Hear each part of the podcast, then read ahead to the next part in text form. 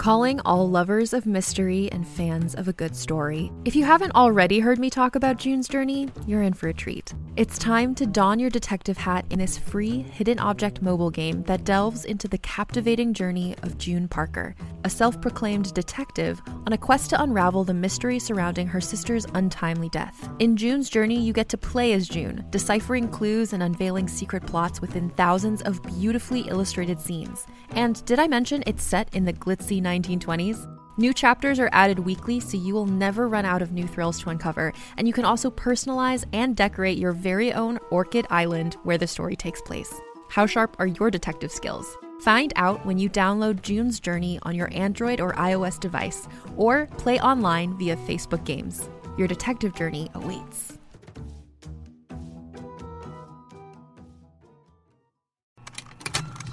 Contained herein are the heresies of Radolf Burntwine, erstwhile monk turned traveling medical investigator. Join me as I uncover the blasphemous truth of a plague ridden world that ours is not a loving God, and we are not its favored children. The heresies of Radolf Burntwine, coming January 2nd, wherever podcasts are available. Everyone, this is John Rocha, one third of the Geek Buddies, with this awesome ad for you. If you like this show and you want to make your own, and some of you reached out and asked us about making your own podcast, well, let me tell you about Anchor. It's free. There's creation tools that allow you to record and edit your podcast right from your phone or computer. And now you can even add any song from Spotify directly to your episodes. The possibilities are endless for what you can create, whether it's music analysis, your own radio show, or something the world's never heard before. Go ahead and let your freak flag fly. Anchor will distribute your podcast for you so it can be heard on Spotify, Apple Podcasts, and so many more places. And you can make money from your podcast with no minimum listenership. It's everything you need to make a podcast in one place. Take it from us here at the Geek Buddies. Download the free Anchor app or go to anchor.fm to get started. Now, on with the Geek Buddies show.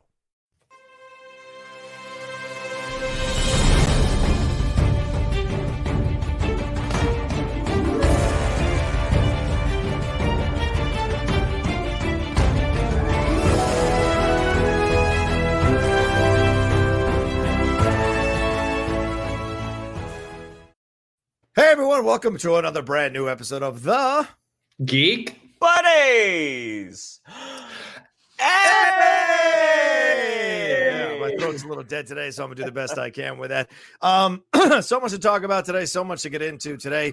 We got some uh, Black Widow uh, news, we got some Kang news with Jonathan Majors, we got some Jason Momoa backing up Ray Fisher, controversy news for WB and DC, and then our main topic getting into the Mandalorian, son. The Mandalorian season two trailer rolled up in here. A lot to talk about in that, and then maybe get into a little bit of the controversy around the Mandalorian. All of that happening today here on the Geek Buddies. I am one of your hosts, uh, the outlaw John Rocha. I am Michael Vogel. And this is Shannon McClung.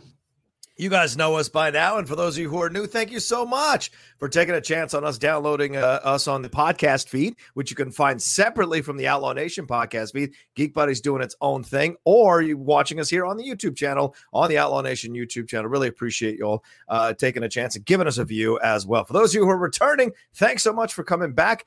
You know how this show works, so let's talk to the new people. For you newbies, each of us takes a geek news item and talks about it amongst ourselves. So, three geek news items. We take a little bit of a break for our sponsor and then jump into our main topic. So, there'll be about a five second break for those of you who are watching on YouTube. For those of you who are listening to us on uh, on the uh, iTunes or uh, wherever you download podcasts, it'll be just a little bit longer, and then we'll be back with our break. So, A, a uh, five second musical interlude, you might say. you might say music. I mean, it's an interlude. I don't It's know an if we're going to call it yeah. musical. I know. How dare you? I mean, last I checked, you weren't in Brigadoon. All right, so let's move on to the first topic, and that is uh, Black Widow and Soul. This all got released here. We're getting this from Deadline. Shout out to Anthony D'Alessandro there. Uh, apparently, Warner Brothers, uh, maybe maybe spook, maybe kind of like what happened with Tenet and the second week box office uh, being as uh, c- catastrophically bad as it was, in my opinion. Uh, maybe this influenced Disney moving uh, uh, Black Widow, which is the announcement now. They've moved Black. They're pondering a move uh, for Black Widow off its November 6th date, uh, and it could easily move it to Marvel's The Eternals release date of February 12th as next year. And then there was loose talk, apparently, You can't trust that loose talk, but sometimes you never know that loose talk that Soul would be going to Disney Plus, and their deadline is reported that a Disney insider disputed the claims that Soul was moving to Disney Plus. But you know, dispute, not dispute. Sometimes it just kind of works out that way, one way or the other. So um, I know, and I know, and we know studios want to control uh, who has the information about their about their films being moved or their films being released on streaming service, especially so much nowadays. We've seen Warner Bros. already come out and say that they weren't going to release or they were threatening to not release totals for Tenet, box office totals anymore for Tenet. So studios are definitely scrambling, trying to make something out of these all these broken eggs. But the omelet so far is not tasting so good. Uh, gentlemen, I put it to you, Vogel. Let's go to you first. Being an executive here, uh, this is not a surprise, and please feel free to take a victory dance because you predicted this possibility about Soul. Uh, well, I didn't predict the possibility about Soul. I did predict that Black Widow was probably. Oh, sorry, move. Sorry, the Black Widow Uh, thing. I apologize. Yeah. Uh, yeah, I did. I did predict that Black Widow was probably going to move, which is actually, as we've said every time that we've talked about this, bigger than just a regular movie moving. Yeah, yeah, because yeah. Black Widow moving uh, means the entire Marvel Cinematic Universe is moving. Yeah. So you know, as we've talked about, you know, DC has actually had uh, a great couple weeks, month in uh, in this quarantine um, with DC fandom, and they've generated a lot of buzz and a lot of excitement about their stuff. And they're really like picking up a lot of the slack that Marvel is missing because we've gone through kind of a Marvel dry spell this year. Yeah, like we because Black Widow didn't come out when it was slated to come out, which would have led you know had Black Widow come out. Had we not been living in this, uh, you know, the the bad timeline that we're all currently living in, Yeah. Black Widow would have come out. There would have been an end credits teaser. We would have had a ton to talk about and discuss, and we would have been really excited. And we'd be gearing up for Eternals right now. Like we'd be back in Marvel. And as it is, we're just sort of waiting for this next phase to start. And the longer they push it, the longer that we are waiting. So Yeah, yeah. that's frustrating. It did seem like that. I mean, you, I think you are absolutely right. Uh, everybody was hoping that uh, Chris Nolan, Christopher Nolan, more than anybody, but everybody was hoping that Tenet was going to be that. Hey guys, the movies are back. Yeah. Yeah. And clearly, based on the box office and the fact that some of us are living in cities where we can't go to the movies, the movies are actually not back. And even in the places where they are back, people are still, uh, many people are still reluctant to go. Yeah. So the box office, even taking into account movies being closed, limited seating, and everything else, the box office is not there. Uh, people have a lot more on their minds at the moment and just that this is not something that's happening. So the studios are responding to that and kind of just kicking everything down the curb. Uh, and so we will see what happens. I'm a little unsure about the soul part Hmm. of it all. Uh, not because disney said no uh, or that's unsubstantiated but more that like we talked about with onward for example uh, onward had its moment it got released Yeah. it had a big opening weekend it made a certain amount of money Yeah. and by the time everything shut down nobody was going to go to the movies anyway it just made sense let's just kick this over sell it on vod for a couple weeks and then dro- drop it onto disney plus Right. with Mulan, there was a, a premiere access uh, that Bob Chapek said they were not going to repeat that formula. We'll see if that holds true or not. Right. And I just think with a big Pixar release like Soul, Yeah. that ostensibly looks good. Uh, you know, we haven't heard any rumors that it's a dud. It's not like another good dinosaur. Right. Um, I just can't believe that they would just say, screw it. You know, it's one of Disney's four big buckets. You got Marvel, you got Star Wars, you got Right, Disney, right, you got Pixar. I don't know that you would take a Pixar movie and be like, let's just drop it on Disney Plus. Maybe I'm wrong, um, but I, I would be surprised. I would be surprised if that one happened. I was not Okay. surprised that Black Widow moved. I would be surprised about Soul. Okay. What do you think, Shan? Yeah, I mean, and the thing uh, to to the Black Widow of it all, um, you know, for Marvel, this might actually be a good thing because Mm. stuff is just now getting back into production. Like I believe filming on the Falcon and the Winter Soldier just resumed in Atlanta, and originally that was supposed to come out in August or September, I think. Um, uh, filming has resumed on Shang Chi in Australia, so Yeah. uh, a couple extra months might help might help them be be a little more prepared for the schedule, the release schedule shift that is happening because Yeah. they have not started shooting Spider-Man 3. Tom Holland is in uh, Germany, I believe, doing Uncharted. So might actually be a good thing. You know, I I was one of the people that drove down out of Los Angeles County to go see Tenet in a in a theater, and I was one of three people, and uh, I was the only one by the end of the movie. Like the two people left about Wow. about half an hour Wow. before the movie ended. But yeah, I mean, there was It's too loud. It's too loud. it. It, Yeah. it, it did happen. It, it was an older couple. of course. it was an older couple, and it is a very long and somewhat confusing movie. But even just walking into the theater, um, there was walking in and walking out. There was nobody, Yeah. and I mean, there were signs. Uh, you know, uh, uh, pasted all over the place saying this is what we're doing uh, to, to keep you safe right now. All of the employees were social distance. They were wearing masks. There were alterations to what you could get. So it doesn't surprise me that people have not rushed back to the theaters. Now, in terms of Soul going to Disney Plus, I'm with Mike. I mean, uh, they're not going to give that away for free. Right. And you know whether or not they follow the Mulan route and they try to get 30 bucks from you. Again, the majority of the audience is going to be would have been families. So Mm-hmm. $30 is actually I think a deal. Um, but who knows? I mean, as you know, everything is certain until it isn't. Bob Yeah. Chapek saying what we did with Mulan, we're not going to do that again. Also, Yeah, they've not yeah. they've not released those numbers either, right? Right, I mean, right. I, I've, No. I've read that they were happy, but they've not actually No. released the figures uh, what went along with Mulan. Well, not to the breakdown of who got what. You know, there's rumors that Nolan got a separate take on this whole situation as well. So, like, but maybe that was his impetus to push this thing out because he had a financial uh, benefit beyond the normal financial benefit of a director to make to make sure this movie comes out and try to recoup some of that money or try to get some of that money he wanted to make. I think you make an excellent point, both of you, about Soul. Certainly, Soul is one of those ones that Disney and we know from you know people we know that there was more marketing budget set aside for Soul. They felt like Soul was the one more than Onward that was going to be their uh, Oscar play, and so dropping it uh, now on Disney Plus kind of I don't know. It does still keep it in contention, but I think any Oscar you get during this year has a massive asterisk next to it, in my opinion. So why not wait till next year? Try it next year when things maybe are a little bit slowly back to normal and people are coming to the theaters again. Then you get you know kind of a legitimate uh, campaign uh, for Soul heading towards the Oscar. It's an animated film. It's already done. There's no rush to put it out. Why would you put it out? Uh, it, to me, that doesn't make any sense.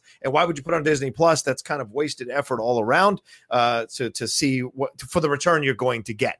And yeah, according to a recent NRG poll, 51% of moviegoers are comfortable or somewhat comfortable around about returning to the theater during the pandemic, a number that has spiked from 20 to 30% in recent weeks. But 49% are still uncomfortable. That's a massive number, 49%. So And actually, dangerous. kind of oh, hold on, let me finish, Mike. It's dangerous all around, I think, for uh, theaters and for studios and for everybody involved in this to keep pushing this narrative that somehow they're going to start dropping these. They're coming, it's coming, it's coming.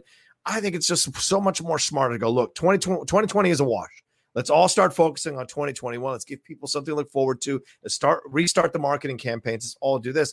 This almost pig-headed, stubborn desire to release these movies is equivalent to what we're seeing in college football. These pig-headed desires of these colleges to force their players, and some of the players want to play, some of them don't, but to force these players to play these games while there's like high spikes of uh, of uh, uh, contact rate amongst uh, amongst the college students on, on the campus for COVID. So it's just it doesn't make sense to me all around. So yeah, Mike, go ahead. Well, no, I mean, I think, well, I mean, uh, it brings up the point though. Like, I mean, key difference between releasing a movie and a sporting event is the actors on the movie aren't at risk, so you don't have an issue there. And so, Shannon, to your point though, Oh, the like, risk how- of losing money for residuals, that's sure. Sure, sure, sure. But like you I'm saying, that, like risk, and you're right, what I'm make a good saying is there's Yeah. no physical risk into. Yeah. So Shannon, I mean, granted, you were saying there was nobody else in the movie theater, so I'm sure you felt fine. But like, how was the movie going experience for you? I mean, would you have been more nervous had it been more crowded, or given the space between seats? Like, what was your experience uh, at the theater? So driving down, I had about a 90 minute drive. I went down to uh, Oceanside, which is in San Diego County. Um, I there there were kind of like half hour staggered screenings. Uh, I think Hmm. I think Tenet was playing on four or five screens. But basically, when I left my home, I was online looking at how many seats there were because they had like the one sort of pseudo IMAX theater and then they had their regular theaters. Mm. And I gave myself enough time to where I'm like, hey, the 11 a.m. it's it's getting a little crowded for for my taste. I'm gonna go to the next one where there's only two or three people. Um, the way that you were able to pick your seats because you uh, uh, there were no um, actual it was just the kiosks Yeah. um, you put how many seats you want and in my case it was one and they had a bunch of seats on the end and then a bunch of seats in the middle but there were the the social distancing was already applied into the algorithm like Hmm. i couldn't i couldn't pick certain seats and there was sort of automatic spacing done it was lovely being back in a theater. It was really, really nice. At the same time, about halfway through, and the two older people that were in the movie, I mean, they were nine rows away. They were nowhere near me. Once the sort of uh, afterglow of having my popcorn and having my soda, once that kind of wore off, uh, I put my mask back on because I Yeah. was like, you know what, there's no one else around, but this just, you know, this is making me feel more comfortable. Right. Um, I, I would do it again if something else came out, but I also would have I would also be as precautious. I would be watching how many people how many people are in the theater. And truth be told, it was a 90 minute drive. I got nothing else to do. I- Yeah. If all the screenings suddenly filled up, I would have gone home. Like I, I was like, it's it, this is not worth this is not worth risking your life. All right. Well, yeah.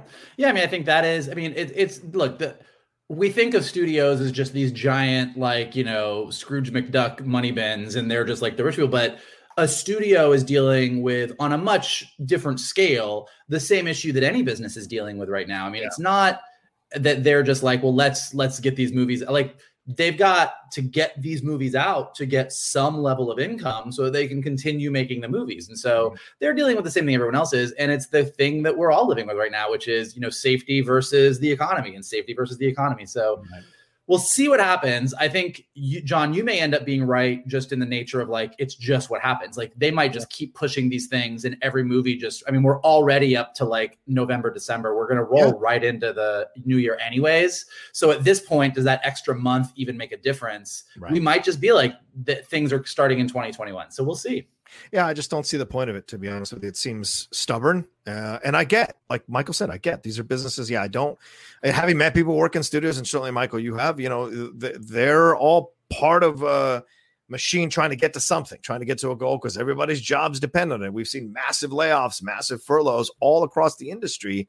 So as they push things to the end of the year, if they do that, a lot of jobs will be lost. A lot of jobs here in this uh, in this uh, LA market will be lost. So it can get a bit hairy out here. So you wonder where the end result is of this, or they're just going to push through and just keep release. That's the other thing. That's the other part of this equation. I know we need to move on, but that's the other part of this equation. No studios want to just dump their movies to push it forward and force people and make people feel like they could come back to this if they wanted to. It's there and just lose money. No studio wants to do that either. So they're kind of caught between a rock and a hard place because you know it's like anything else. If you just drop it, drop enough stuff, then eventually people start to feel a consistency here, and then they start to take more chances to go out to go see these movies. But then these other movies lose money that you were dropping in an effort to try to get to that point where you start to make some profit. And no studios want to do that, so it's a dangerous plan all around. So we'll see what happens. Uh, but we'll keep tabs on it. We'll find out. I'm certainly with Soul. I, I, I don't think it'll drop to Disney Plus, but then again, hell, who predicted whatever's happening this year? So it's crazy. Um, all right, who's got next? All right. So, in the ongoing battle between Warner Brothers and Ray Fisher, he now has a very public ally in his Justice League co star, Jason Momoa. He just posted a couple of days ago on Instagram. This is a quote This shit has to stop and needs to be looked at. Ray Fisher and everyone else who experienced what happened under the watch of Warner Brothers needs proper investigation. I just think it's fucked up that people released a fake Frosty announcement without my permission to try to distract from Ray Fisher speaking up about the shitty way we were treated on Justice League reshoots. Yeah. Serious stuff went down. It needs to be investigated, and people need to be held accountable. So, what he's referring to is uh, a couple weeks back that uh, uh, Warner Brothers released an announcement that Jason Momoa was going to be playing uh, Frosty the Snowman in a CGI live action hybrid, I believe. But Yeah. that was also right after Ray Fisher had said something else online. So we're, we're going back and forth. Ray Fisher initially talked about the gross and abusive way that they were treated on set by Joss Whedon and how it was enabled in many ways by uh, Geoff Johns and Jon Berg. Warner Brothers announced an independent investigator They came back and said Ray Fisher hasn't really spoke to him. He's not cooperating. Ray Fisher came back and said, I, I did speak with them. My team ended the interview early. I wasn't willing to continue the interview without my team getting involved. Mm-hmm. And now Jason Momoa has weighed in. And it's curious that none of the other cast they haven't come in on Ray Fisher's side, but they certainly haven't come over on Warner Brothers' side. Yeah. So it's going to be really interesting to see how this all plays out because it seems like it is just getting more and more contentious. Uh, but what do you guys think? Johnny? I I'm a thousand percent behind Ray Fisher on this situation. I think there's just too much smoke. There's too much smoke. Having Momoa step forward and say you know, hey, this announcement, because this is something that he was going to do with Geoff Johns, who was the person at the center of this uh, argument from uh, uh, from Ray Fisher, or one of the people at the center of this argument, Ray Fisher. Uh, that's a strong uh, statement of support. Um, and uh, more and more people are. Kiersey Clemons did a hashtag I stand with Ray Fisher. You know, another an actress of color there supporting a fellow actor of color. So these are these things that are slowly building up steam. And I think uh, Momoa's statement that some shit really went down on this set that people need to talk about.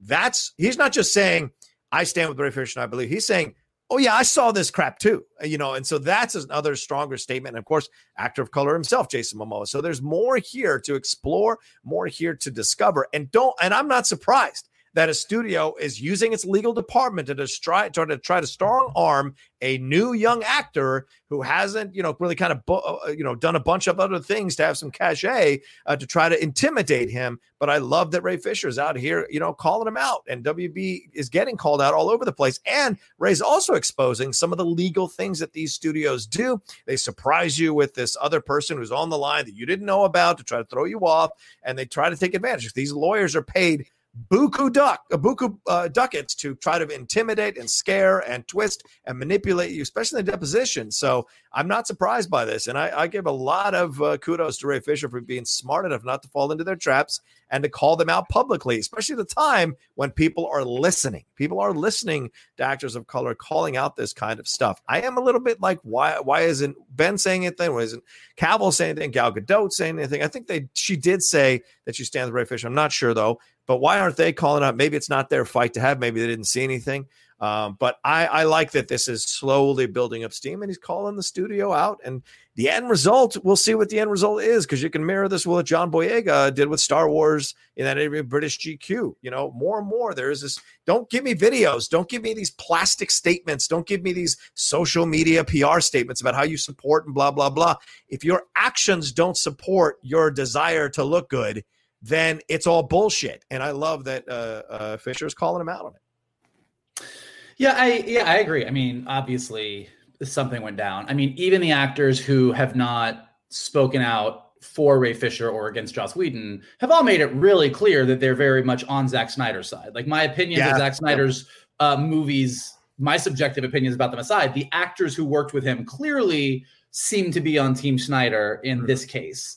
And uh, I think you're right. I think that, you know, could this combine with the John Boyega stuff that we talked about last week? I mean, there is a shift in how things work uh, because of social media, because of the social climate that we live in right now. Um, the old rules are starting to apply less. Like, I'm actually not surprised that the others haven't spoken out. That's what's normal. That's how Hollywood always works. I mean, even using, I mean, I know we talked about this last week. You know, John, I think you said that with Daisy Ridley coming out about the Obi Wan stuff and uh, Oscar Isaac. But if you really look at it, Oscar Isaac and Daisy Ridley did the subtle shade yeah, yeah. that actors would normally do. They didn't right. come out and say, This is why Disney and Star Wars and Lucas are fucked up. They kind of said, Oh, I would have preferred this. This would have been great. We really would have loved to go in this direction. Right. But they said all the words and the phrases in the right way that, like, no one's going to really come after you. John Boyega kind of came out strong, and Ray Fisher obviously did the same thing here. And I think it's great that Momoa is standing up for him. Uh, I think it's great that Momoa is like, it's great that we have these actors who are popular enough. Um, using Momoa as an example, like to your point, Ray Fisher is sort of up and coming still, uh, and he was. It's super brave of him to stand up the way he did against Joss Whedon and against Warner Brothers, and to have Jason Momoa, who I would say is probably a little bit higher up the Hollywood food chain than Ray Fisher is, kind of putting his weight behind him. I think is great. I think more people should do that. Why do you think they're defending Geoff Johns, Mike? I mean, I, once again, you one of the key elements of this show is that you have had executive experience. You've been an executive. You still are working to a certain degree. I think almost as a pseudo executive with some of these projects you're on.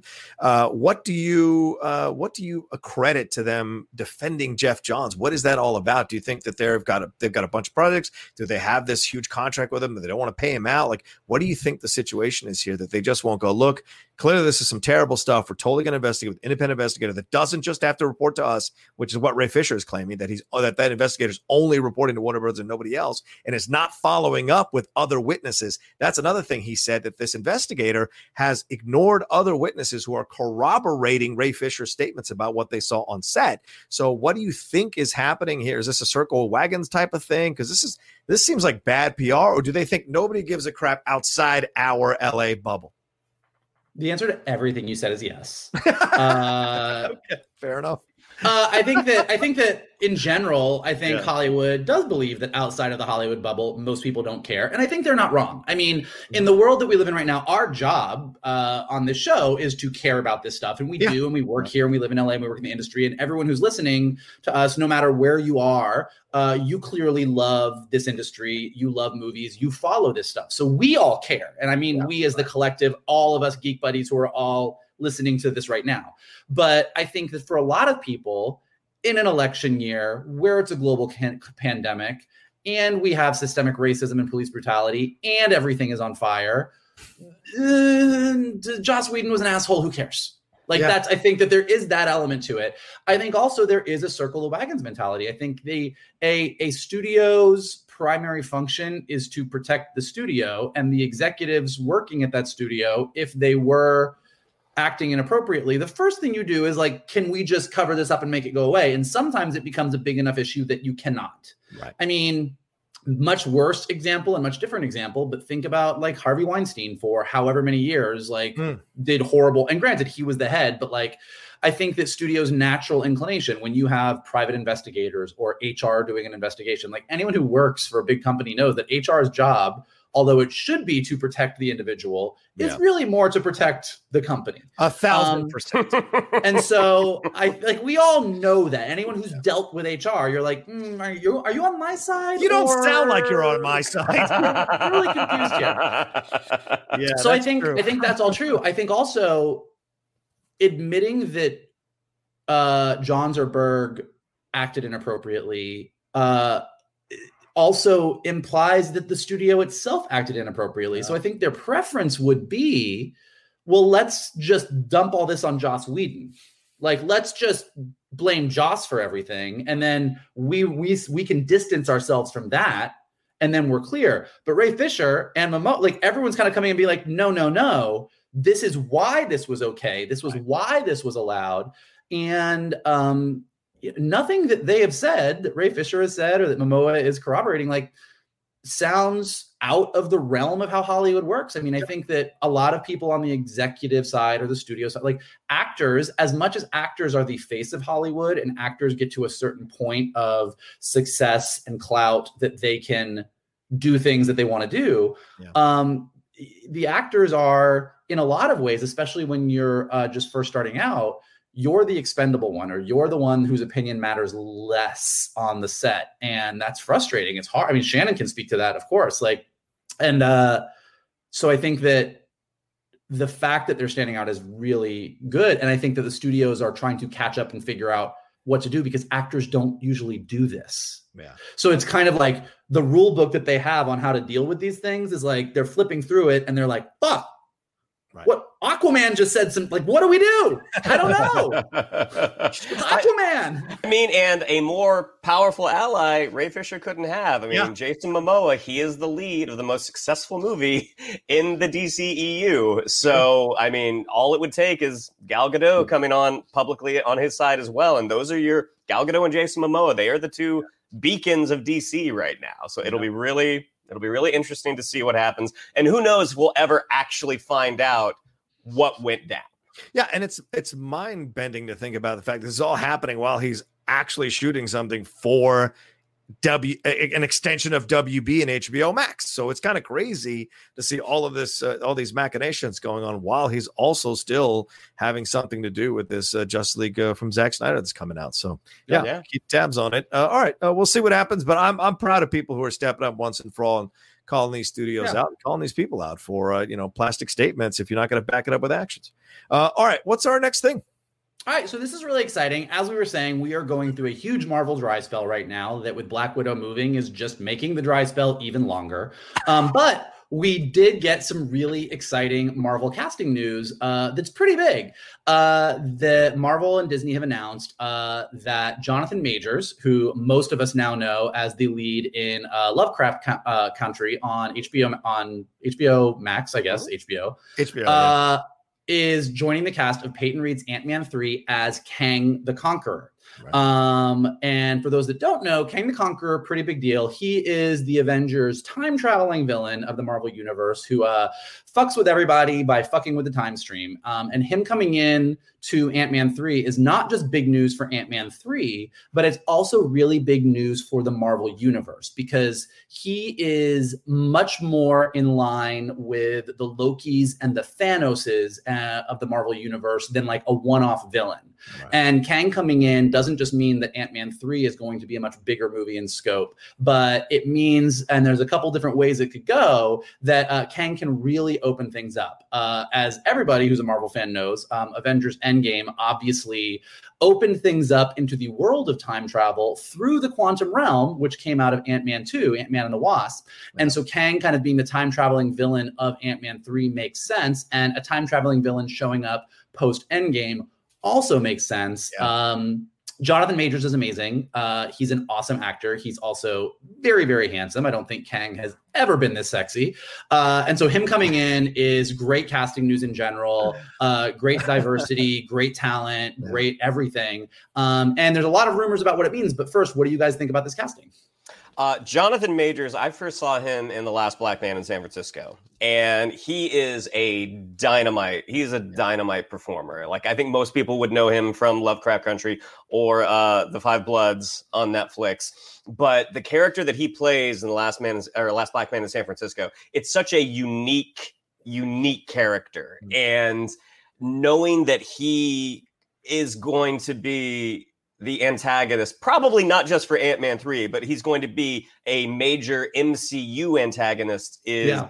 very, very exciting. Yeah. And also, did did we say who he who who he is distant distantly related to? Possibly distantly related sort of distantly related to right. not necessarily exactly distant. Well that's what i was saying. So a couple big things people are excited about. Yeah. uh, one of the things um, as people are really really excited about uh, the fact that the fantastic four can now be a part of the marvel universe uh, kang's uh, actual last name is well kang's alter ego in one of the time streams in which he has appeared because Kang is a weird villain in the Marvel universe is that he has a couple different origins. Um, but one of them, the last name is, I believe it's Nathaniel Reed, mm-hmm. um, who is implied to be a Richards. distant relative. Uh, Richards, sorry, I was thinking Peyton Reed. Uh, Nathaniel Richards, who is a uh, who is a distant uh, relative of Reed Richards, and Reed Richards' father is also the same name, Nathaniel Richards, and also was a time traveler. So there's kind of overlap there that some people imply could be intentional, some people apply could not, but it definitely is a road to the Fantastic Four. The other thing people are really excited about, and I think this is based on the things that Disney Plus and Marvel uh, are doing, is more likely is Kang is also the villain um, that brought together the Young Avengers in mm-hmm. the comic books. Um, actually, quite literally, one of the characters in Young Avengers uh, is Iron Lad, who turns out to be a younger version of Kang, yeah. who doesn't want to become the adult version that he's going to become because time travel's super weird. Right. But with uh, Ant Man's daughter Cassie having aged up in Endgame, she is now the right age to kind of become Stature, mm-hmm. um, which is one of the Young Avengers.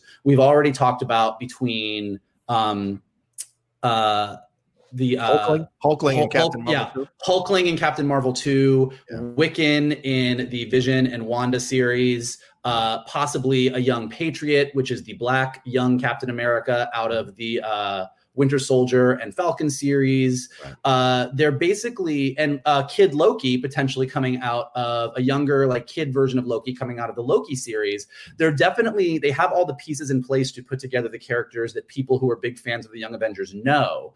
And if those Disney Plus series, uh, Shannon, when is Ant Man three slated to come out? It You does know? not have a release date. Yeah.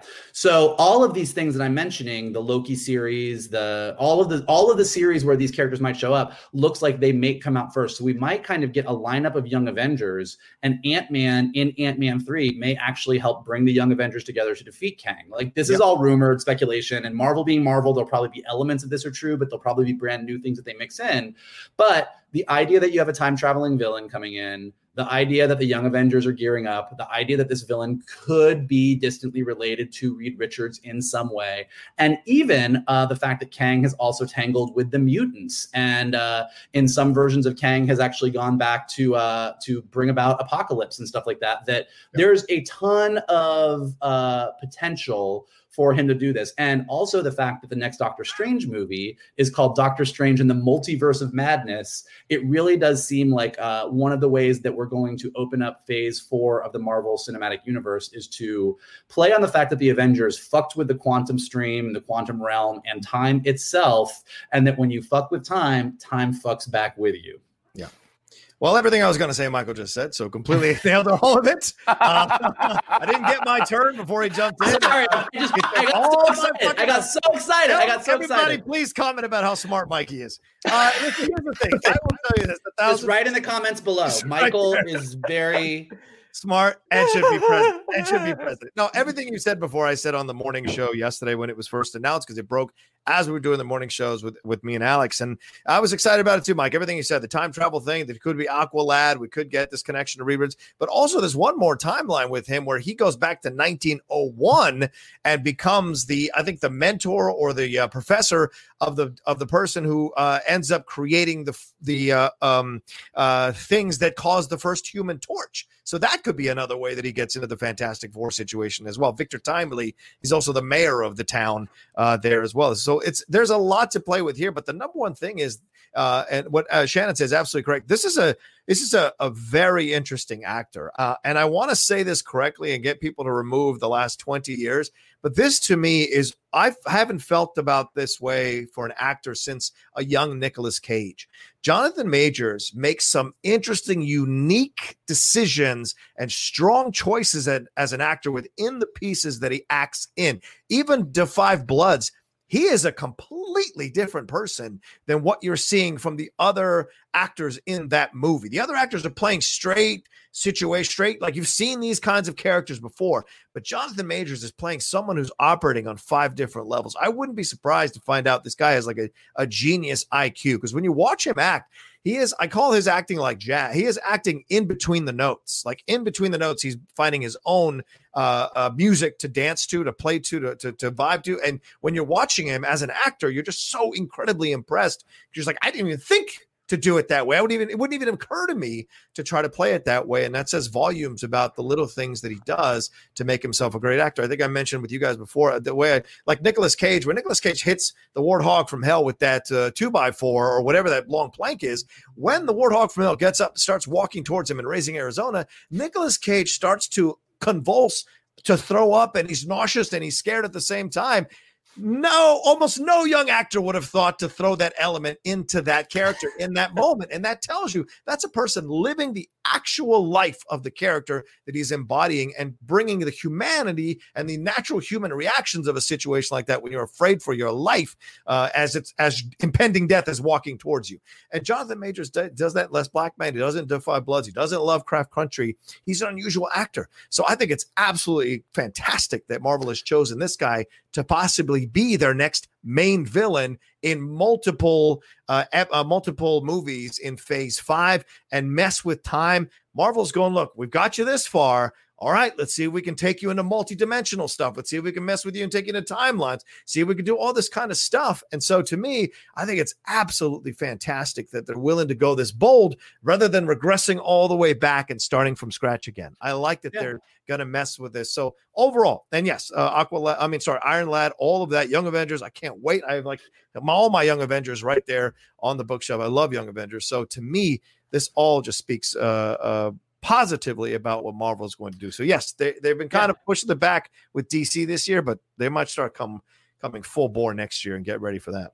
It is funny, you know. We talk a lot about Marvel, and when you talk about uh, one of the weaknesses of the Marvel universe, a lot of people bring up the villains. A lot of time that the heroes Yeah. are so great, and a lot of the villains in any individual movie, and it, they're interesting because when you take a lot of the individual movies, the villain of the movie sometimes isn't so great. But when you take it, when they do get it right, whether that be Yeah. Loki or Thanos, uh, or even going to the Sony movies, the way that they did with Mysterio or Vulture in the Spider-Man movies, like when they get it right, they really get it right. And Yeah. I think that the casting here is right. I think you're right. I think he's a spectacular actor.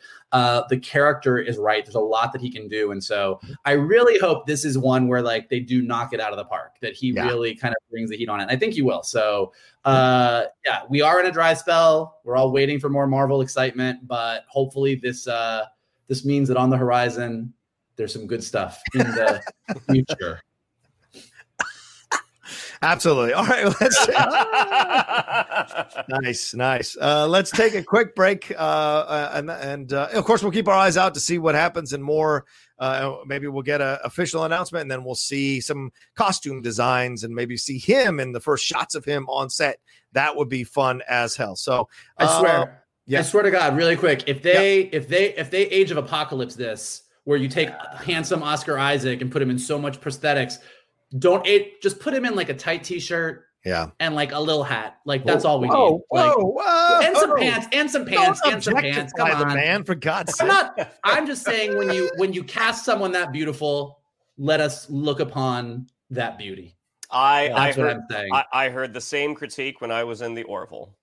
Oh wow. that that is exactly what people you know, say. I want you to be consistent. You should have come out against Gamora being all green as well. Tan- uh, uh, Zoe Saldana, absolutely She's- gorgeous as well. you can paint him whatever color. She's gorgeous in whatever color she's in. You Sure. want to paint him purple? I don't care. Just don't cover him in so much prosthetics. Uh, oh, poor Oscar Isaac. Anyways, let that's fine. That's all I had to say. All right, we're going to take a quick five second break for those of you who are watching us on YouTube, and uh, we'll be right back right after this. And for those of you listening to us on the podcast feed, enjoy this word from our sponsors. Do, do, do, do, do, do, Oh, okay. do, do. All right. I think- Assemble. I think we got that. Assemble. That's the first one we've gotten in quite some time. So there we go. All right, They're usually, they're, usually, they're usually harder to pinpoint with that uh with the dulcet tones of Shannon McClung. Oh, you gotta fix your ears, my friend. I am pitch perfect. What is that? Chocolate milk? What are you? What are you doing? What are you? It's Twelve? coffee. It's coffee. Oh, coffee. All right. Sorry. It's coffee. I don't drink coffee, so I don't know about that. Um, all right. Uh, well, let's get into our main discussion here, and that's the Mandalorian season two trailer that dropped as we're recording this yesterday. Uh, surprisingly dropped yesterday morning. There were some uh, people who were clamoring about this in the Star Wars fandom for the last two weeks. Where's my trailer? Where's my trailer? The show's about to start. Where's my trailer? well, you got your trailer, and it was well worth the wait. Not a lot was given out, not a lot was shown. We do get the armor right at the beginning saying, You got to bring Baby Yoda back to its people, which of course made me go insane. We're going to have a whole, are we going to get a planet full of Yoda people? Uh, then we get to the Mandalorian on sea, in the air with X Wings, uh, in a boat. Uh, he's on a boat, and then you got uh, you got the stuff with the, the ice planets, sand planets. Uh, Sasha Banks, possibly a Jedi, possibly Sabine Wren, who knows? In the cloak, uh, we don't get any, and we got space wrestling. We got Cyclops, dude. We got no, uh, which is great, and we got, but we didn't get any Ahsoka Tano. We didn't get any Cobb Vanth. We didn't get any Boba Fett or Rex. Uh, but we certainly got that vibe again, and we got Baby Yoda like you know hitting that button and closing his uh, his uh, little tube there. Uh, but we didn't. But and we also got Baby Yoda possibly speaking. So a lot was in this trailer, even though a lot of the storylines weren't necessarily surrendered by this trailer. So, gentlemen, what are your reactions to this thing uh, uh, as a as a kind of first trailer for this season that's coming on October 30th? Well, I definitely feel because I think I want to say it was a week or two ago that I I, I certainly got duped. I got rickrolled. Somebody posted the Mandalorian season two official trailer. I was so, you, uh, you know, and, and, two weeks ago, that's when I was really sick. So I was really looking forward to that. So just to have, just to get rickrolled. Um, but no, is that I mean, a symptom? Thought, is that a symptom of thumb disease? Thumb disease really just makes you susceptible to suggestion. You're like, there's like a thumb disease Jedi mind trick. Is that what that was? I, I, my, my cognitive abilities were compromised. it was on the phone. It was a little screen. I was delicate. Uh, um, uh, I, I, thought this was a great. I thought this was a great teaser for yeah. for for what we're going to see. I mean, I think it was a, it was a little under two minutes. Um, yeah, I mean, uh, you know, you get to see the whistling birds. Uh, yeah. ev- everything about it got me excited. Now, there's there's not a ton there, but the way we left the world, I I was satisfied. Mm-hmm. And I'm curious just to get more adventures with these people. I mean, the desert planet, I have to think it's Tatooine because we know that Boba Fett and Cobb Vanth are going to come into play. Why um, doesn't that apply? Why doesn't that apply? well, every time there's a sand planet, it's Tatooine for this guy. Well, Why actually, a no, Bantha no. riding Tusken Raider. All right, uh, I, I do think that when we see the Bantha, it's probably Tatooine, but not just because it's a sand planet. And then there's the other planet that is sort of sandy, dusty, but it looks more advanced than uh, Tatooine. And so I don't think it's all Tatooine. Like I think that they probably do go back to Tatooine more specifically because that's the one episode of season one of Mandalorian where we were left on a cliffhanger. Uh, and we also know that Boba Fett, who may or may not be appearing in this season, was last seen on Tatooine. So I think that Tatooine is not just I saw sand and I was like, oh, it's Tatooine. But I also wonder, uh, and I know some other people have wondered this as well, if uh, if the more um, the more advanced looking or the more built out sand planet that we see could be Lothal from Star Wars Rebels. Oh yeah. Because uh, what I thought was really interesting, I think Johnny, you said just now that uh, the the the arc of the season is taking Yoda back to his people. But what yep. the armor actually says at the end of season one is that he has to take Yoda to the Jedi. Like the that actually like oh, the so his people being the Jedi. Oh, okay. Yeah, like I, I think that I think that we're not looking Fair for enough. like planet Yoda. I think that we are sort of on this hunt for the Jedi, which I think is interesting because uh Jedi again. we're in that we're in the era of Star Wars right now where uh as as was kind of made clear at the end of season one, the Jedi are still kind of a myth. Like people don't really remember the Jedi from the Clone Wars, yeah. and anything that they do remember is that the Jedi were either you know not that powerful or duped by the empire or complicit in the empire in the rise of the empire. Nobody really knows the details of what happened. And even the fact that we're living in the era where luke skywalker is out there right. even though we all know about luke skywalker most people don't. I mean he wasn't like paraded around by the rebellion. So uh you know it's not like it's uh it's not like um mando can just take baby yoda and like fly to Endor and be like, I'm looking for Luke. He doesn't know. Right. So, one of the things that I thought was interesting when you look at the planets or what the seeming planets could be is Tatooine. Obi Wan Kenobi lived there for a long time. It's where Luke Skywalker came from. There's Jedi stuff there.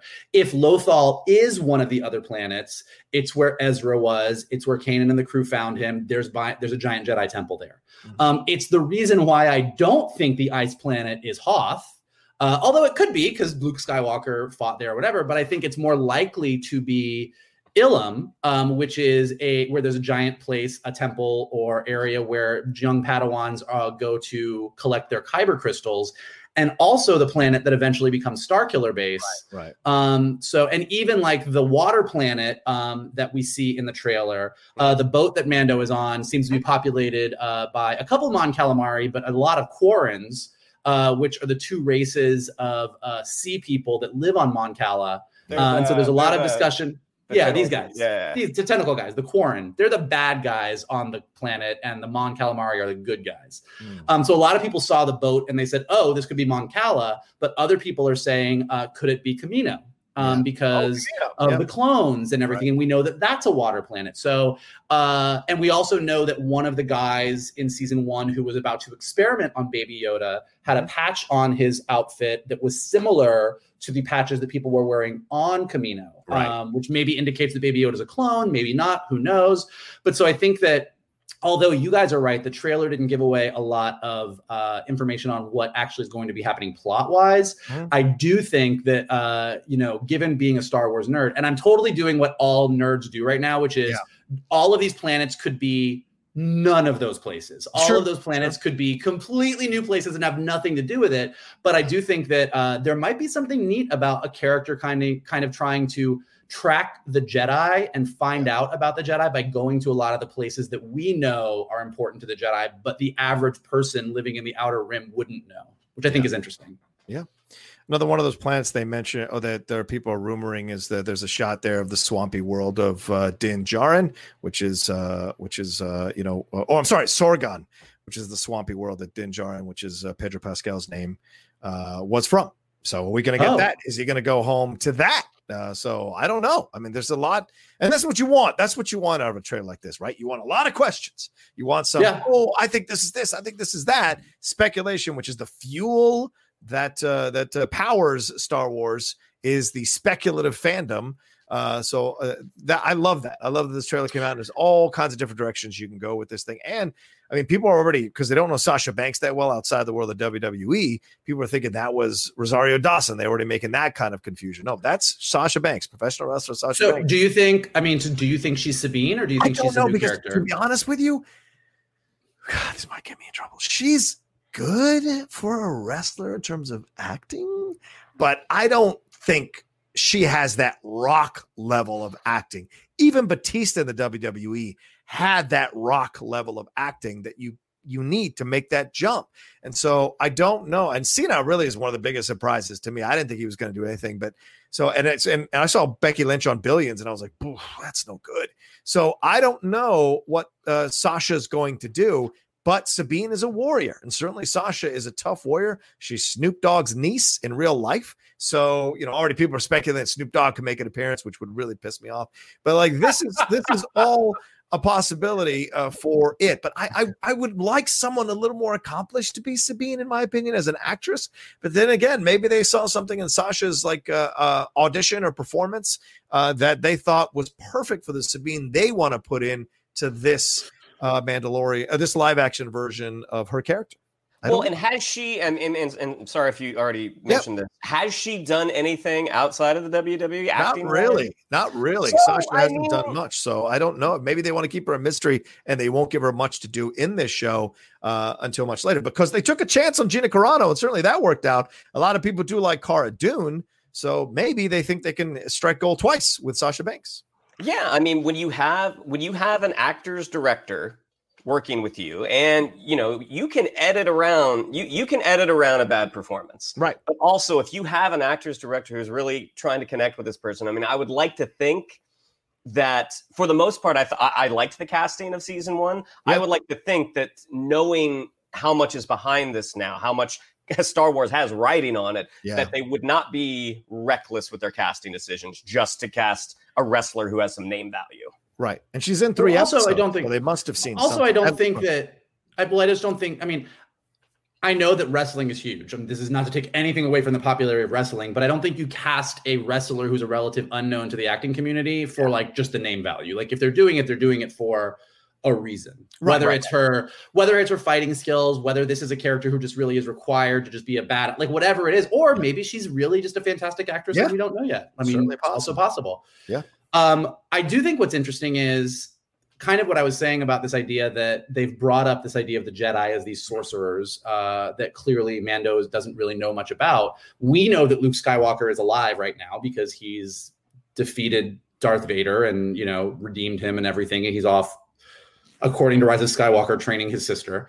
Um, but like we also know that Ahsoka is in here in some capacity. We don't know Yeah. if it's going to be just a cameo or whatever, but we are going to see Ahsoka and kind of catch up with her. So I do find it interesting that we're going to kind of answer what was going on in this dual world of Jedi. Like we all know that Ahsoka is not a Jedi. She's made that very clear. And also Yeah. for Star Wars canon to make sense, she kind of can't be. But she is definitely force sensitive. She's definitely going to play a role in this story, Mhm. uh, in leading Mando and Baby Yoda and the child wherever it is that they're going. Yeah. Uh, And if Sasha Banks is not Sabine, is she another force sensitive person? Are there Right. other force sensitive people? Like I do think catching up with what's going on with the Jedi and the Force in general and force sensitive people is something that I'm really curious about uh, discovering more about in this era of Star Wars. Um, Yoda attempts to speak. The baby Yoda, the child, Where where did that happen? to speak in the trailer, or, or like somewhere in the middle of the trailer, uh, attempts to speak. So I don't know if we're gonna see that some language. That that sounded like more just kind of baby babble. Oh, did That- it now? It's fifty that- years old. I'm saying it could I happen. mean, I know some Hey. I know some 50 year olds that sound like they're just babbling. So it's fine. Ah, all right, that's it. I'm coming through the computer. Uh, no, but I, I, I- I really, a thousand percent was uh, just excited to see more. And the, what she says is, and I think that's why I mentally went to the it, bring it back to his its own kind, its own kind. So that can go both ways. Could be Jedi, It could. be Yoda. So, but I take your point. I didn't think Jedi, but yeah, maybe possible. Well, and they also, I mean, she all they also go very House. deep into. To your point, the you, Mandalorian. you might be right. You might think it, it could don't go either way, but it also very specifically does get in. She gets into in her speech in the end of season one, and they they kind of reference it at the moment where this maybe Sabine, maybe not Sabine Yeah. character shows up, where they do talk about the history of the Mandalorians and the sorcerer race called the Jedi. So Yeah. the Jedi, so like Yoda being Yoda, him clearly being uh, a Force user, obviously. Uh, you know, I think all of that is in play, and it's going to be interesting. The other thing that I just wanted to say that I loved about this trailer, and it's what I loved about Mandalorian season one, um, and I think Mandalorian did a better job than the newer trilogy did with this, which is they just really they take all the stuff that we love that we know and love about Star Wars. But in Mandalorian, they don't just regurgitate it back to us; they give it to us in a new way, and we see Yeah. things we haven't seen before. So, uh, whether it be Gamorrean, you know, we all love the Gamorrean guards from Jabba's palace, and we've seen them as guards and we've seen them as security. We've never seen them wrestling in a ring before. Mhm. Uh, so, like, that's really cool. Yeah. Or we've all seen speeder bikes, uh, you know, fly around trees in Endor or fly over desert landscapes. I've never seen a speeder bike like jump off of a ledge and go Yeah. down the side of a mountain. And I'm like, well, that's fucking badass. And so I like, I love that Mandalorian kind of takes this era of Star Wars where there was this transition. The Empire has fallen, the rebellion has won, but the universe is still this lived in universe where a lot of people are just struggling to get by. And everything has that older kind of lived in look. So even like the boat that he's on, uh, whether it's on Mon Cala or uh, or Kamino or somewhere else, like there's just this we're seeing things we've never seen before. Like in no Star Wars movie have we seen them on this boat journey on a boat planet. And we see it. So I just I love that they give us the familiar of Star Wars. I mean, Baby Yoda is the ultimate example of this. Like Yeah. Yoda is one of the most iconic symbols of Star Wars. He's one of the most beloved characters. But Yeah. rather than just have Yoda show up, like giving giving us the child, it's like you've given us something we love, but you've given it it in a whole new package. Yeah. And I just think that they're so good at that, and that's what makes me the most excited about this. That uh, that whether Ahsoka only shows up in one episode, uh, whether it's Boba Fett or the uh, Cobb Vance, Yeah, Cobb Cobb Vance. Vance, Vance. uh, Vanth, or you know whether we get Rex or some new clone or whatever. I kind of trust them at this point to give us enough of what we expect, but in a way that we're not expecting it. Well, ha- and, and to speak to one thing real quick that you could tell from season one um, is the production value. Like I thought the special effects in season one were really good, but the speeder bike sequence with Mando and the younger Cannavale, that was the one sequence that I was like, ah, this doesn't look awesome. right. And it seems like that is something that they have now vastly improved. Speaking about the the speeder bike jumping off the cliff, and also just the inhabitedness of the world. Mhm. Um, it's like it's it's a little bigger. They've opened it up a little wider. You're starting to see more just more characters populating the world, which I think is only going to be to the benefit of the show.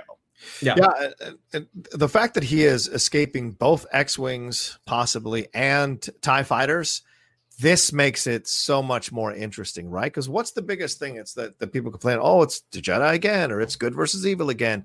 This is someone playing in between the lines. You know what I'm saying? This is some, uh, people love gray the gray Jedi because they understand that you can't be one thing fully. You might have to have some elements of the other side uh, to be a part of who you are as a Jedi. So they ride that kind of middle road. You see the Mandalorian being this person who's riding the middle road a little bit to kind of like f- uh, outwit or outfight both sides here. Right after the Empire has been defeated right after the uh, the rebels in the alliance now is to figure out how to rebuild this galaxy and remember if we're talking about ilum that's the beginnings as you mentioned mike of starkiller base so what's going on on that planet that he may have to experience or confront or look at or get away from uh you know what what what early um I don't know. Early beginnings of the First Order are we going to see Yeah. if that is Ilum? So uh, there's a lot here that is exciting, and uh, and I agree with you, Shannon. That the the production value looks so much better in this than it did in the first season, and that's not a negative. That's the Star Wars understand. Okay, we need to sink a little bit more money into this because now we see that it is a Game of Thrones type show, which is what Jan, Jon Favreau said he wanted out of season two, the Game of Thrones vibe uh, back when it was in its prime. So why not? Why not do it this way? I hope Yeah. they go a little harder. I hope they go a little bit darker and not cop out with the sweet, funny moments all the time. I'd like a, a really hardcore, edgy, gritty episode. Just one would be great enough for I me. mean, Star Wars is built on sweet, funny moments, though. Too. I mean, you I can't have one without the other. Like, I mean, you know, like I, you, you say that, but the most uh, gift part of this trailer so far is Baby Yoda shutting his little pod when he knows things are about to get crazy. So, like, we all love, we all love our sweet, funny Star Wars moments as well. Um, yeah, I, I, uh, I think it's going to be interesting. I know that um, in the EW article that came out a week ago, where they released some photos uh, you know, Favreau said that this was going to be a little bit more connected than season one was. I think one of the complaints of season one was each episode was kind of its own little standalone adventure for the most part Yeah. until you got to the end and all the pieces kind of gelled together. Um, and I think that this is going to be a bit more connected, uh, Yeah. according to what they've said. Yeah. And you know, one of the things we didn't see a ton of in the trailer was uh was uh Moff Gideon, Gian- Yes. Giancarlo uh, At all. Esposito Yeah. uh, with the dark saber, and I know that he said in the EW article as well that he basically got to uh, got to use that thing uh, and was also playing. I think what you said about the Gray Jedi was interesting because uh, in the way that Esposito talked about his character, he definitely kind of hints that he's sort of playing both sides against the middle or sort of luring oh. Mando in a little bit. Okay. And we all know Ahsoka is kind of that gray Jedi. Like she's She is. chosen neither side. She's living in, and Mando lives in that gray area. So mm-hmm. I do think, to your point, that we have a world of Star Wars is a world of good and evil. We've got the rebellion, Yeah. we've got the Empire, we've got the Resistance, we've got the First Order. We know our good guys, we know our bad guys, and Mando seems to be a show that almost embraces the middle and says this is what it's like living in the middle when you live in a universe of black and white good and evil uh, and i think that's really really interesting yeah Agreed. Um, and we get vibrating axis, so I like that. Um, all right, there we go. That's our. Oh, well, I do want to touch on this. I guess we could say it real quick. We only get one shot of Cara Dune and uh, Carl Weathers' character. So, do you think that was on purpose, considering all the controversy that happened with her over the weekend, or do you think this trailer was already built and they just kind of dropped it as it was? This trailer was already built there's no Okay. way that they recut the trailer in the past Okay. week to be like oh twitter's mad let's cut her out like i don't i don't think so All right. I, I've seen some people online already saying that they're not going to come back to this. Certainly, I spoke my piece on it on Twitter, but like I've seen some people, some Star Wars fans, say they don't want to glorify this trailer or be or support this because of Cara Dune uh, and some of the comments that Gina Carano's made over the last few weeks. But I've also seen people push back and go, "Well, I'm supporting Pedro Pascal." And the work he's doing. So this is going to be interesting to see how if this builds up, you know, if this keeps gaining steam, uh, and if people be up, are upset. I'm going to watch it, regardless of her comments. It's not that I'm patronizing it. I'm watching it because I want to see. Yeah, I have a Latino lead. That's what I'm focusing on. And my issues with uh, with uh, Gina Carano's comments aside, I'm focusing on the on the on the male lead, and it's a Latino lead, which, we rarely get in Star Wars. It's nice to have this and Diego Luna kind of have holding down a little bit of, yeah of as a lead. So I got to give support to both of these shows when that other one comes out too.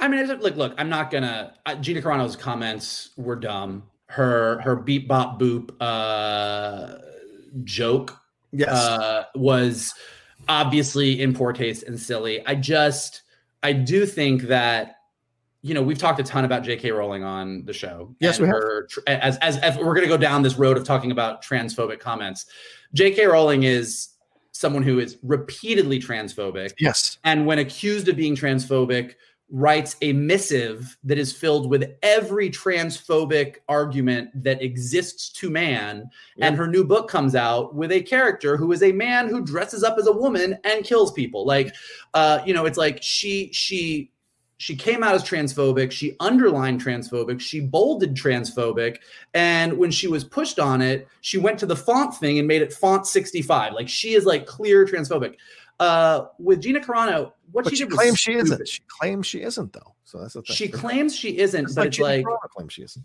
well, but what I guess here's what I want to say I, it, to the in the big scheme of things is we live in a super divided time. Mm-hmm. And I think that we're also getting to a point where everyone that we get upset by or everyone who thinks differently than us is is it's an all or none. Like I either am on board with you and you're on our side, whether you be on the right or the left or whatever, or you're horrible, they should fire you, I'm not going to watch the show. And those are two really extreme sides. And I think that when you put J.K. Rowling up against Gina Carano, I put Gina Carano as you're stupid and I probably don't agree with you. Yeah. And I think what you did was dumb.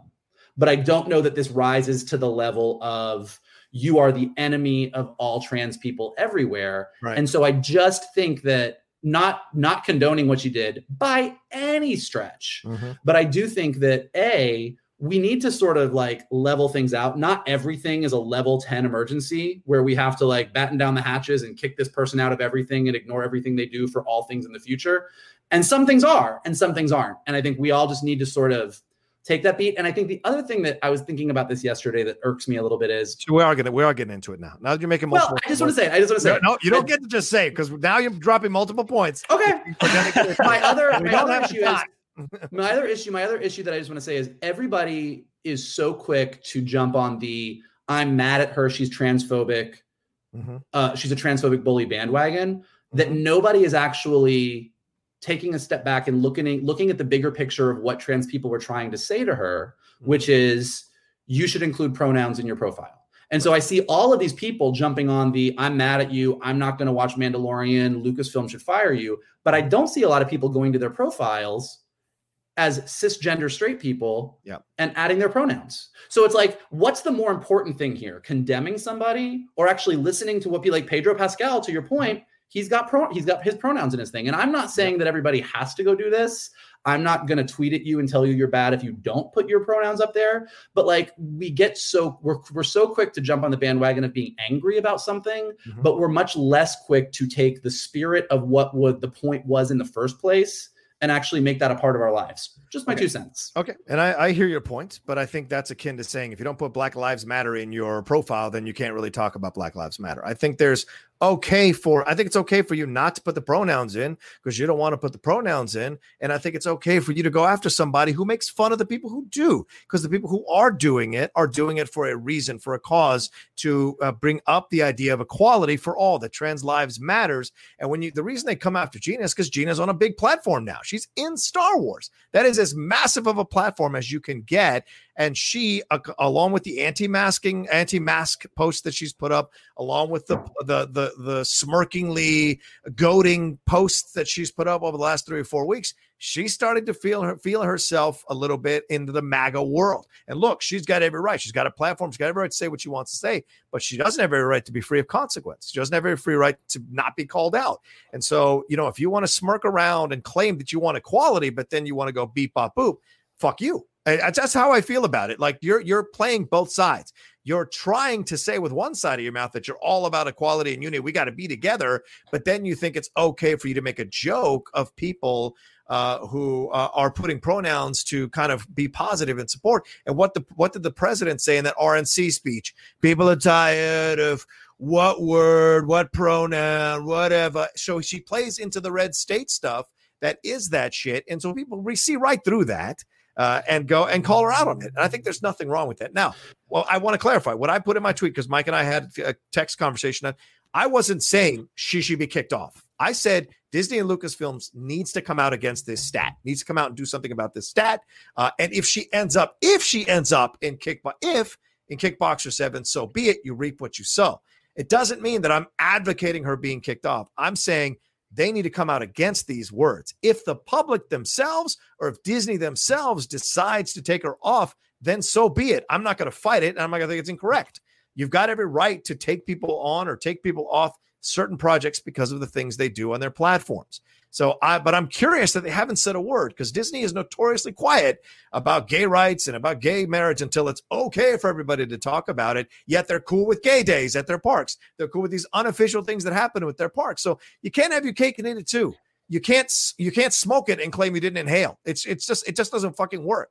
And so that's my issue with it overall. And I think Gina rightfully got called out and she played victim about it, which really pissed me off and claimed that the bullies were coming after her, which is bullshit. Which is bullshit. Someone with 94 followers is not going to bully you with someone with 800,000 followers. That's ridiculous. So uh, I just think it's playing. I think if you're going to say crap and then play victim about it, nah, dude, nah, that doesn't wash in my world. Okay. I mean, I think that I think that people on both sides of Twitter can be pretty aggressive. I think yeah, I get it. I get it. I get it on the opposite end. Like I do, I say sure. any gay thing and I get 95 tweets back at me about I'm a horrible person and I shouldn't right. work in kids entertainment and I'm going to go to hell. And that's what it is. And she says she's not going to put her pronouns up or puts the beep bop boop thing. And she gets she doesn't have all of the she, she doesn't have not done that. I, by the way, I'm not saying she's right for doing it. I know What I'm saying is what I'm saying is there's a difference between there's on the levels of you're an idiot because you made a stupid joke which is was stupid. Like it was dumb. Right but then you get called out mike. The i the I, the the the choice is don't play victim. The choice is I understand why people are upset. I made a stupid joke. I apologize. I do support trans lives matters. Much love to you. It isn't look at these bullies coming after me. It isn't liking the posts that are hardcore right wing extremist posts. It isn't liking the posts that claim her to be a bully. That's you're sending a sign that you 100%. and I'm not and I am pretty sure based on her comments and her likes and everything else, like I would not get along with her at all. So this is not, I'm not on team Gina here.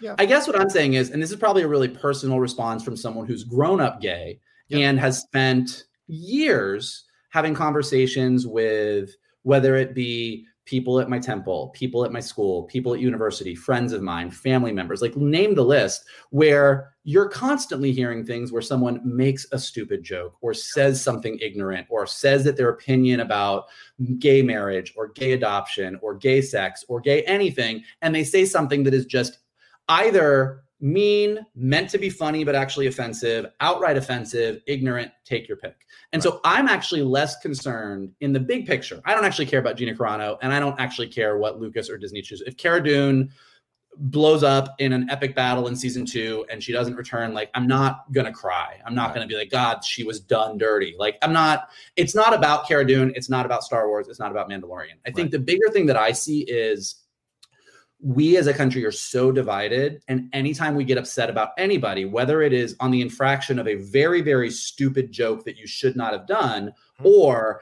i'm absolutely definitely a transphobic person and i've doubled down on transphobia we sort of have the same response and having grown up gay i and this is my personal thing and i don't say that everybody has to do this because everybody's at their comfort level right. i tend to try and be like i'm going to try and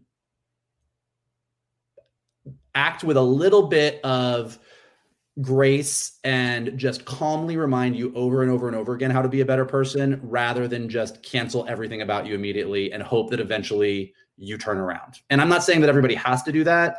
I'm just saying that I see on both sides nobody doing that and I just don't see where we're ever going to get as a country by going down that road. And like this and this is what this made me think of. This is what this situation brought up for me personally as a gay man and I totally get that. But and as a Latino, as a person of color, I've seen that racism uh, that you're talking about through uh, for being gay delivered to my parents for many many years. For yeah, accents, for their look, for their dress, for the way they spoke about something. I endured that for many years, watching it as a child. So I've become very aware of that. So I agree with you. An, an innocent comment or a joke made completely in, uh, uh you know, like without thinking certainly deserves grace, certainly deserves understanding. You double down on a joke, you don't apologize, and then I factor in all the other stuff you've said before, you don't get that grace. So I hear what you're saying. And if this was a one off, I would absolutely be down with you. But there's multiple evidence that she is veering towards this other place. And I think we have a right to go, you know what? We don't want that person in our Star Wars. Now, Absolutely. I'm not saying I'm advocating for it. I'm saying I could see that happening. And I could see Disney making that decision possibly down the road, but always depends on how loud the crowd gets before that happens. And if Disney even wants to, because hey, Ezra Miller's still Flash, and we don't know what the fuck happened with him taking a woman by her throat and throwing her onto the ground. We still don't know what happened. And they didn't have the guts to bring him out to face this firing squad about what happened, and instead marched out the Muschiettis on September 12th to talk about Flash. And so it's just like there's these things these studios are doing with certain properties where they claim to be all about understanding and love and BLM and all that shit. And then by the other, and Me Too and all that shit. But then by the same token, when one of their big properties gets challenged, they kind of stay quiet and hope it'll blow over. So I just, Yeah. I don't understand overall why statements aren't being made here if you claim to be one thing and not the other. And it can't be a coincidence that I put that uh, fourth or fifth tweet up and said, I don't understand how you can ask the lead of your show, who is way more qualified than you in your chosen field, uh, and has a sister who is a who is non-binary, has a sorry, a sibling who's non-binary, uh, uh, about pronouns, and then make fun, and then like an hour later he follows me on Twitter. That can't be a coincidence. That's his way of maybe throwing shade at what Gina said or supporting what I said about it. So I just think that they're maybe they're seeing stuff on set that we're not seeing and hasn't come out yet. Yeah, that's that's Who knows? definitely possible. I mean, who like who knows? But Who knows I- what the I relationships point, really Mike. are? I take your point absolutely, Mike. This idea of having grace, idea of being more understanding. I get it. we are getting crazier and crazier. So you do make an excellent point, Mike. So it's something to think about for sure. Also, Um, add your pronouns to your profiles. I'll happily do that if if I want to do that, but I certainly won't make fun of anybody who does do that. Uh, all right, thanks everybody for watching this uh, fun episode of the Geek Buddies. Really appreciate you all uh, patronizing the show, downloading it, or listening to us on the podcast stream of the Geek Buddies. It's always a lot of fun to hear your thoughts, to hear your comments, and please leave those comments below. Shannon, what do we tell them? Yeah, if you'd like to follow us on social media, on Twitter, it's at geek underscore buddies, on Instagram at the underscore geek underscore bud underscore buddies. Uh, if you'd like to follow me on social media, thumb. If you'd like to follow me on social media, on Twitter, it's at Shannon underscore McClung, on Instagram at Shannon the Geek Buddy. If you'd like to follow Mr. Vogel, it's at MK Toon. If you'd like to follow Mr. Rocha, it's at the Rocha Says. Thank you. And if you are listening to us from Hoth or Ilum or Jakku or Tatooine or Kamino or Mon Cala, uh, here's a couple things that you can do for us. Uh, we definitely want you to, like Johnny said, like subscribe below, hit like below, leave some comments below. We will hit you back with our thoughts on those comments. Uh, if you are listening to us on uh, Anchor or Spotify or Apple Podcasts, definitely uh, leave us a rating, leave us a comment, give us a ranking so that we move up, so that more people can find us. And the best thing that you can do is actually uh, retweet us, post us on Facebook, send us to your friends, send out a text and say, Have you checked out the Geek Buddies? Uh, the more people that listen, the more that we get to do this, and the longer that you will have to hear our opinions about everything from the Snyder Cut to what happens in The Mandalorian. There you go. All right. That's everything that you need to know. Uh, please uh, share this as well uh, everywhere you can and uh, give us some love as much as possible on your social media. All right. That's it. Thank you all so much for watching us. Uh, don't forget, we also uh, did a review for The Boys season two, episodes one through four, which may be out very soon. So look for that. Uh, as the show has gone weekly, we're going to start reviewing them in episode chunks uh, so people can enjoy them. Or maybe we'll change our minds and, episode, and re- review them episode per episode quickly in like a 10 minute review. We'll see. But uh, look for our reviews of episode one, episodes one through four coming out soon. And then also, uh, Mike and I did a review of the of Mulan, which is out on Disney Plus. You can watch our review here on the Outlaw Nation channel. And then Shannon and I did a review of both the Vow episodes one through three and the recent episodes four through seven of Ted Lasso. If you're watching that at Apple TV Plus, so watch that here on the Outlaw Nation channel or download it on the Outlaw Nation Podcast Network. All right, that's it for us. Much love to all of you. This is the way, and we'll talk to you next time on the. Geek. Buddies! Hey!